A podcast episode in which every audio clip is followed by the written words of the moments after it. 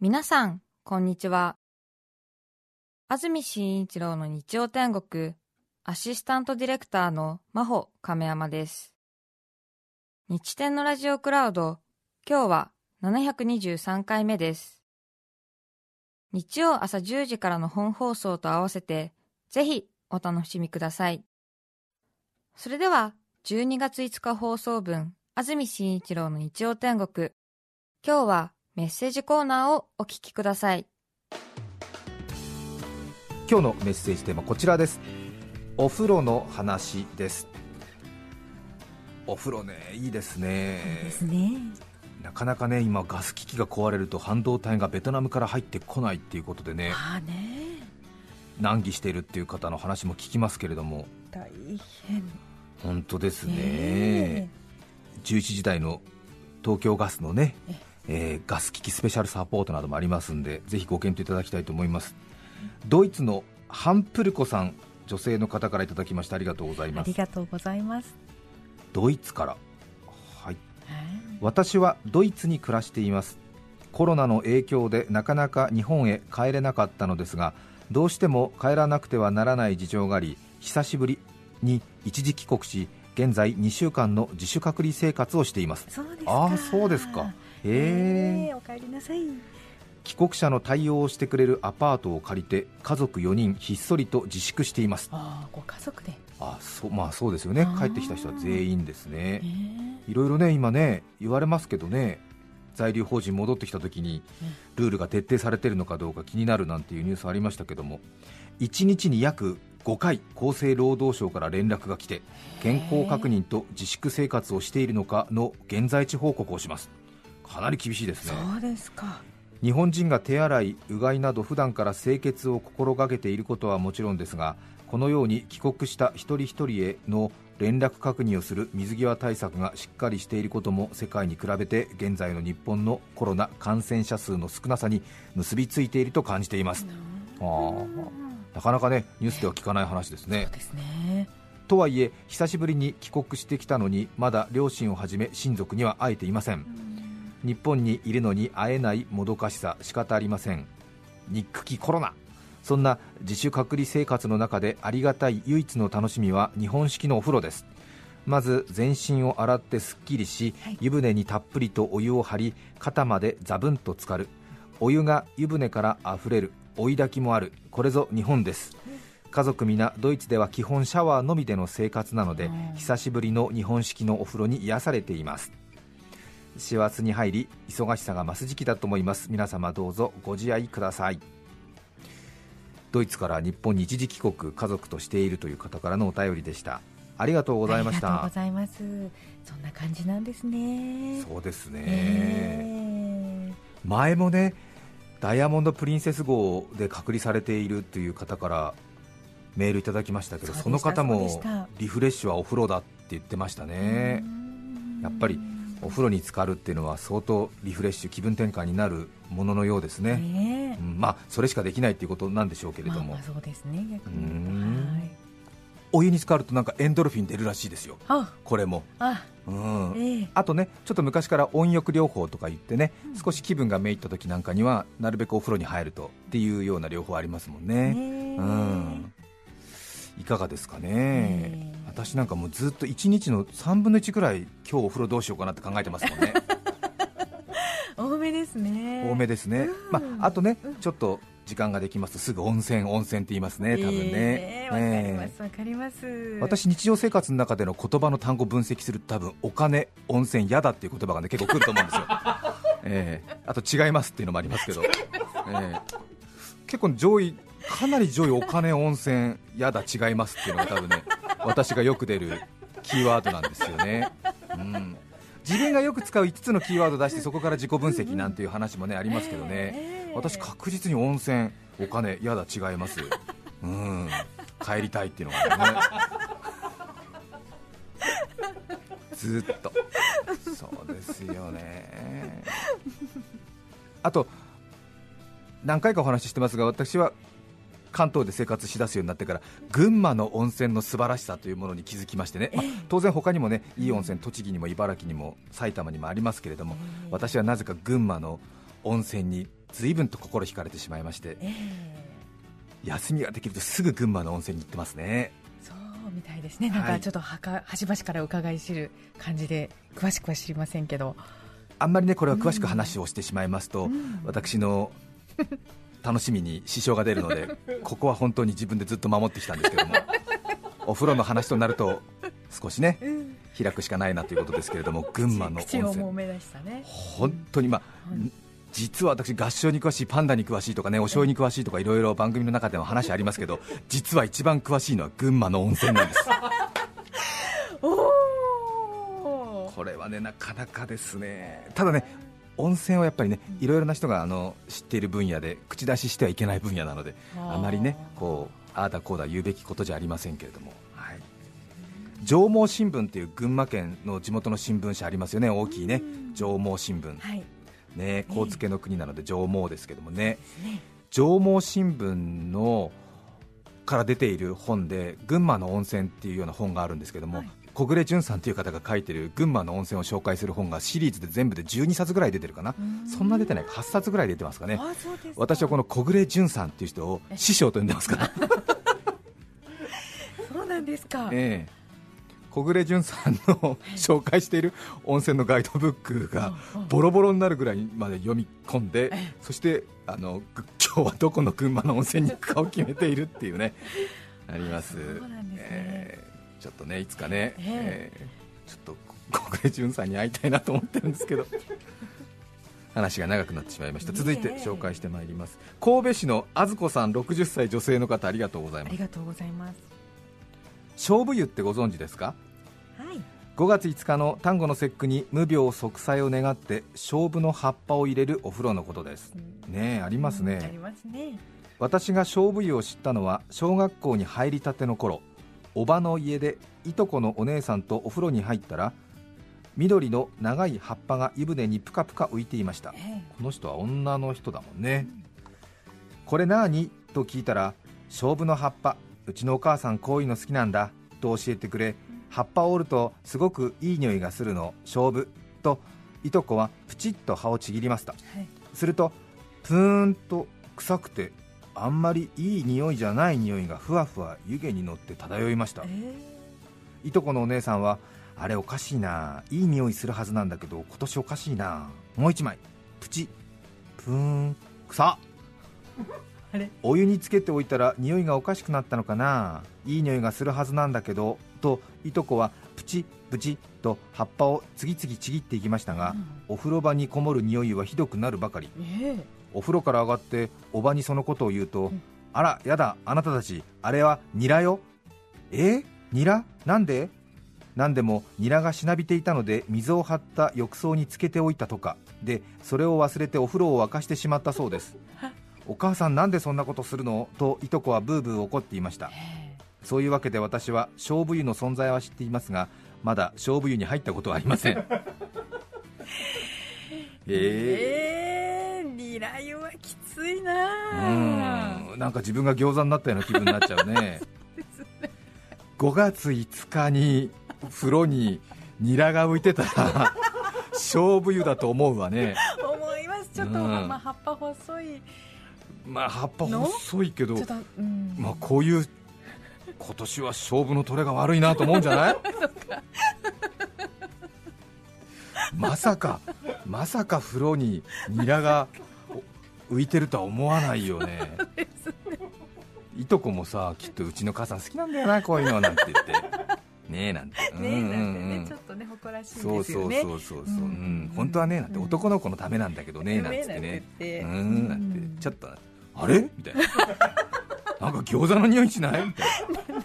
ニラはきつかろう。ね ニラは強いですよ。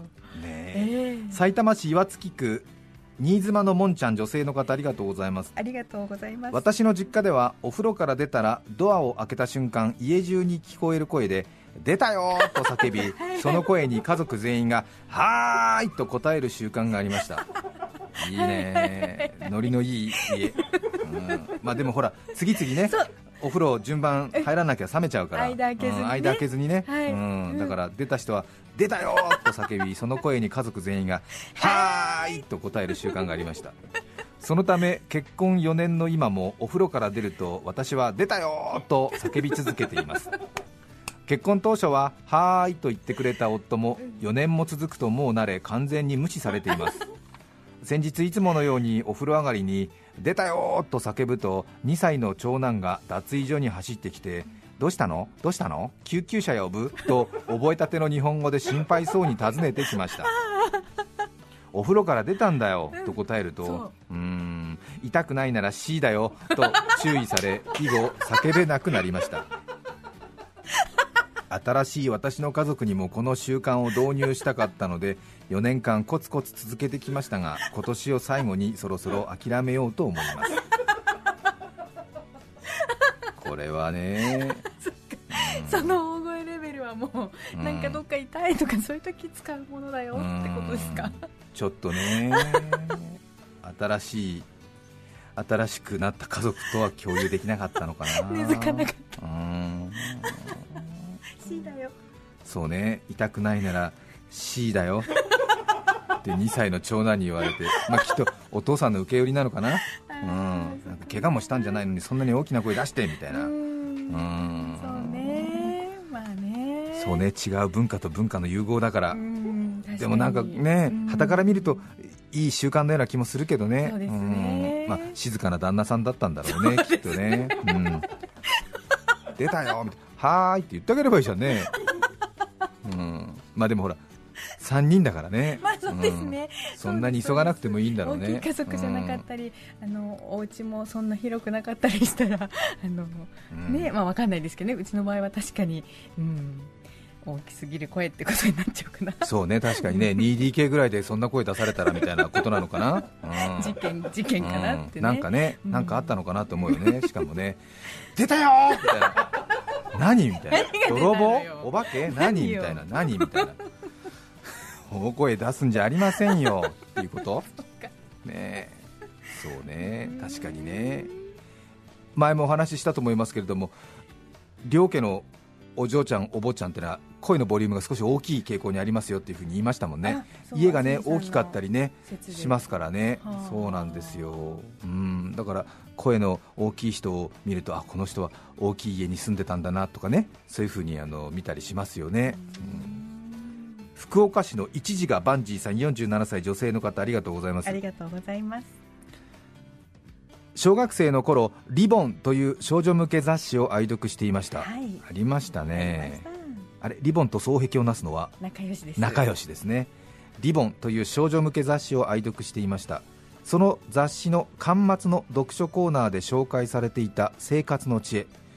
石鹸に髪の毛がついてしまった時は石鹸でお尻を撫でると取れますを読み お風呂で試したところ本当に簡単に取れました。へ以来もう40年近く石鹸についた髪の毛はお尻でつるんとやっています。ええー、そうですか。どういうことだろはあ石鹸に髪の毛がついてしまった時は分かりますね。そうですうね、ん。取れないですもんね。取れづらい、うん。端が出てる時はいいですけどね。うん。でもなんか爪で取ったりとかするとうん。石鹸が爪の中に入っちゃったりして。あんまり気持ちのいいもんじゃありませんしはねい。でも取っておきたい。うーん。お尻で撫でると取れるってどういうことなんだろうね。あらやってみようかしら。そうですね。んあら。石鹸に毛がつくの楽しみになってきた。やってみたい。お尻じゃなきゃダメなのかな？太ももとかでもいいようなねふくらはぎとか二の腕でも良さそうな気がしますが。毛のない広い面積で平らなところっていう感じですか？はあ毛のないところで広い面積でつるんとやると毛が石鹸から皮膚の方に移りますか？映りますか？おおいやいやちょっとこの方40年近くやってるっていうんで。えー、気になりますね。だ。えー、どうしよう。お尻に少し毛が生えてるんだけど。どうしたらいいですか？そうなんだ、え。そうか、うん。じゃあすいません。ないわ。先々週ですね。石鹸あの小さくなった石鹸大きい石鹸とくっつけてますかなんていう話しましたよね。そうでしたね、まあ、本当にたわいもない。もう本当に AM ラジオ中波の中で最もくだらない会話をした瞬間でしたけれどもただたくさんの方からいろいろ教えていただきましてありがとうございます。私も意地になってくっつける方なのでえ石鹸話ついでにですけれどもええ。たくさんの方から教えていただきまして、まあ、やっぱり袋状のものに2つ入れてね、いや使ってるうちに1つになりますよっていう方もいらっしゃったり、えーあとは私が個人的に驚いたと思えるポイントはやっぱりいくつかありまして、はい。これは世田谷区のなっちゃんパパっていう方が事細かに書いてくださいまして勉強になりましたんで皆さんにもという気持ちなんですがはい。小さくなった石鹸を新品の石鹸とくっつけますよね、はい。でなんとなくくっつけ方分かりますがなかなかうまくいかない、ね。何が上手にくっつける人との違いかっていうとどうやらかなり早い段階でくっつけるっていうそこのポイントみたいですね。小さくなりすぎてからじゃ小さく遅いなりすぎてからじゃ遅いみたいですね。なので自分が思っているよりも相当早い段階でうん。新品のものとくっつく作業くっつける作業に移行した方がいいという。でこのなっちゃんパパっていう方は随分と研究されてるみたいでえ大体石鹸ってのは新品だと 130g ぐらいだそうです 一つ。でどれぐらいになった時にくっつけると一番くっつきやすいかっていうのを研究したらしいんですがえその結果はえ 72g が貼り付け時だそうですね。新品だと130ですよ。でそれが72になった時に貼り付ける。もう半分にもなる前くらいですよね。あらららら結構早い段階でくっつけた方がくっつきやすいということらしいですね、じゃあええそれくっつけたらもううん。1.5倍ぐらいの大きな石鹸になったそうですよね。だから 130g と 72g ですから、うん。新品だと 130g の石鹸がですね、うん。202g の石鹸になりますでしょ。そうですね。で 202g がまた今度あれですね半分結果どんどんどんどん大きくなっていくみたいなそんなことはないですけども その1回1回の貼り付けの時はやっぱり半分強ぐらいの時で貼り付けやすい、早い。すっごく早い。早い世の中厳しいですね。世の中厳しい。逆には決断しないといけないの？う。ん、スマートに生きるっていうのはね大変厳しいんですよ、えーそんなね、うん、許されない。どうですか？いやー世知辛いですね。です石よ鹸半分も使っちゃいけないんですよ、えー半分になったらもうくっつかないんですよ。まあくっつきますけども、まあ、上手にくっつけるには半分なる手前ぐらいでもうすでにくっつける作業。いやー苦しい。苦しい。少年追いやすく学なりがたし。大変。うかうかなんかしてられませんよ本当に。昼寝なんかしてられませんよ。ですね。安心してる時間って少ないんですね。ああ冗談じゃありません。ああもう。ああ大変ですよええぼーっとしてたな。おごれるものも久しからず 祇園少女の鐘の声ですよ。いやー聞かなきゃよかった。そんなことありませんが、ええ。あとはポイントとしては新しい方の石鹸は乾いた状態。要は水分ゼロの状態がいいそうですね。しかもその時乾いた石鹸を持つ方の手も乾いている状態じゃないとダメ、うんなあなるほどねなんて思いますね。いろいろね。あとは当然つるっとしてる方がいいか刻印のある方がいいかっていうとやっぱり刻印のある方がくっつきやすいそうですね。これはなんとなく皆さんも経験でわかるかもしれませんけれども。ね。えつるっとした面に塗装するのは大変難しいという塗装工の方からのアドバイスもありました、えーまあ、要はつるっとしているところはくっつきづらいということですね。あとは小さい方の石鹸に熱を持たせて、まあ、大体はお湯につけたりして柔らかくしますけれどもね、まあ、熱湯が良いなんていうこともありますしもう本格的にねなんかこうお椀のようなものに熱湯を入れてもうそこでお餅のようにね普通にこう水餃子みたいにきちんとこう熱を持たせてそしてくっつけるとかねいろいろね方法が書かれてました。きちんとした図にしてもらいましたのでえツイッターに上げておきますので興味のある方はご覧いただきたいと思います。さらにはですね小さい石鹸がくっつきやすいようにもともとその小さい石鹸をくっつけるための穴が最初から施されているという石鹸も売ってるそうです。興味のある方は調べてみてはいかがでしょうか。いろいろありましたね。固形石鹸貼り付け法でございました。今日はね石鹸についた髪の毛が取れる方法も合わせてライフハックでございますよ。うん。どうですか？気に入ってもらえるといいな。本当ですね、ねうん、本当に小さな話申し訳ない。まあでも大事ですからね。そうですね、うん、石鹸はみんな使えますからね。そうですね、うん。そんな奥深いものだったんだ。本当ですね。ね私もラジオでこんな話を真剣にする時代が来ると思いませんでした。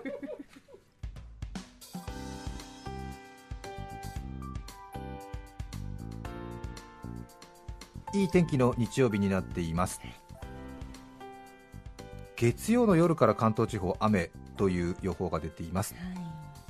今日はお風呂の話世田谷区水色メガネさん57歳女性の方ありがとうございます。ありがとうございます。去年の冬残業で夜遅く帰宅した時のことです、はい。お風呂で温まってから寝たいと思いお湯を張り炭酸ガスの入浴剤をポンと入れて蓋をしました。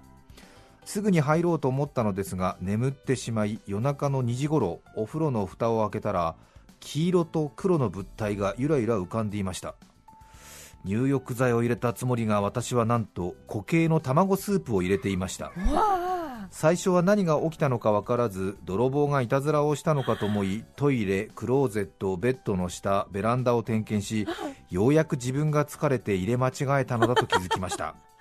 浮いた卵とわかめをざるですくいはい。浴槽を洗いお湯を張り直しましたがお風呂場中にスープの匂いが充満していて石鹸の香りと中華屋さんの香りが漂う入浴を経験することになりました。それ以降入浴剤と卵スープは同じ引き出しにしまわないように徹底していますそうですか。ーそうですか。うーんまあお言葉ですけれどももともと同じ引き出しには入れませんよね。入浴剤と卵スープ同じ引き出しに入れてませんよ。そうですね。そうだよ。入浴剤と同じ引き出しは歯ブラシとか歯磨きとかじゃないの？うん。洗顔フォームとかじゃないの？違うのかな？わからない、まあ、よそ様の生活だからいろいろ 口出ししちゃいけないけど逆じゃなくてよかったよね。入浴剤のスープ飲んじゃったら大変だよね。おえってなっちゃうもんね。ね形に似てますよ本当にタブレットとしてはね。そう？重さ違わない？あそっか。まあふんわりしてない？しわかんない。しっかりしてるのかな？わかんないけど。ごめんなさい。確かにえー、ごめんなさい。ね57歳だから先輩だからあんまり言っちゃいけないよね。こういうことがあるのかもしれない、うんいつかは、うん。勉強させていただきました。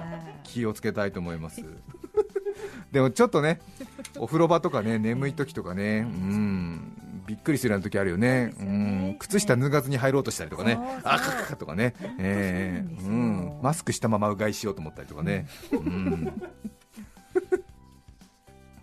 所沢市のこたパパさん47歳男性の方ありがとうございます。ありがとうございます、3歳になる息子と私の実家に泊まりに行った時の話です。はい2人でお風呂に入ったところそこには我が家にはないジェットバスのボタンが、うん。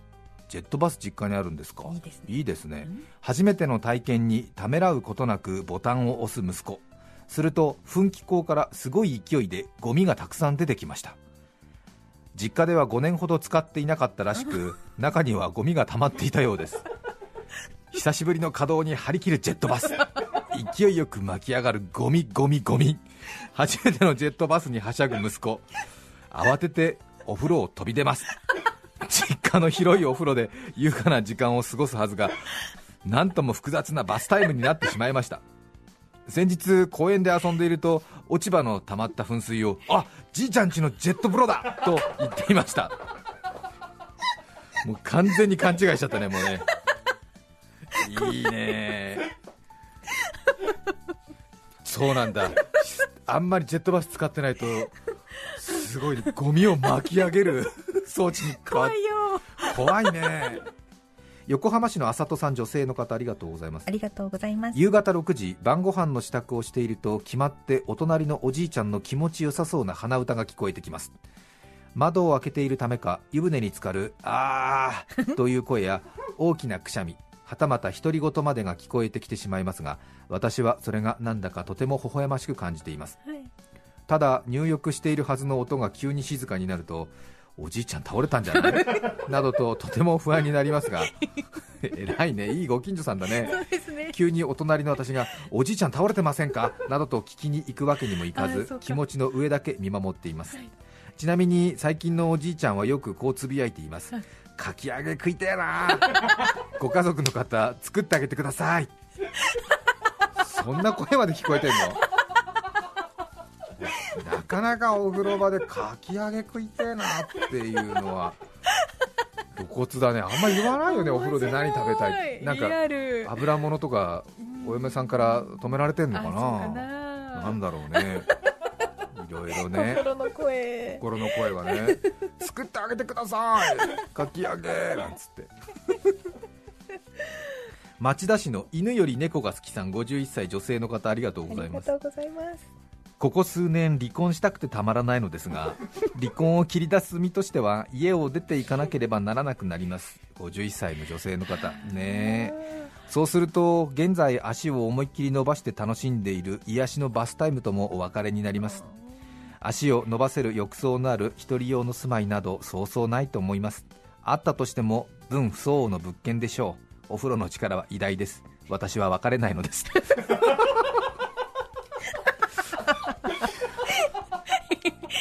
どうしました？いろいろありますね。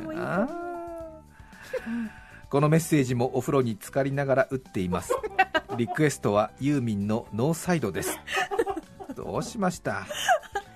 確かに私も小さい時お風呂で楽しい思い出があるのでお風呂が好きなのかなとそういうふうに感じますね。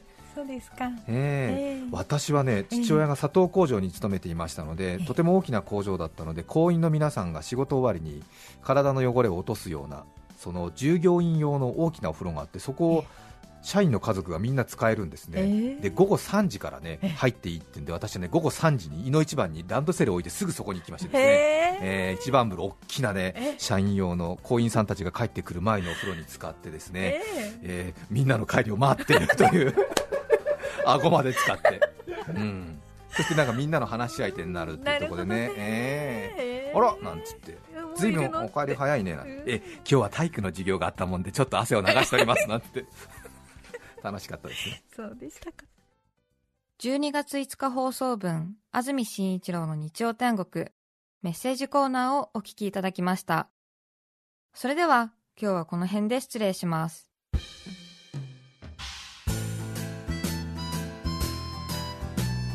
安住紳一郎の日曜天国肉まんあんまんカレーまん我慢できずに食べ過ぎ肥満お聞きの放送は罪を憎んで人を憎まん。TBS ラジオ905954さて来週12月12日の安住紳一郎の日曜天国。メッセージテーマは「最近頑張ったこと」ゲストは俳優六角誠児さんです。それでは来週も日曜朝10時 TBS ラジオでお会いしましょう。さようなら。安住紳一郎の TBS ラジオクラウド。これはあくまで試供品。皆まで語れぬラジオクラウド。ぜひ本放送を聞きなされ。954905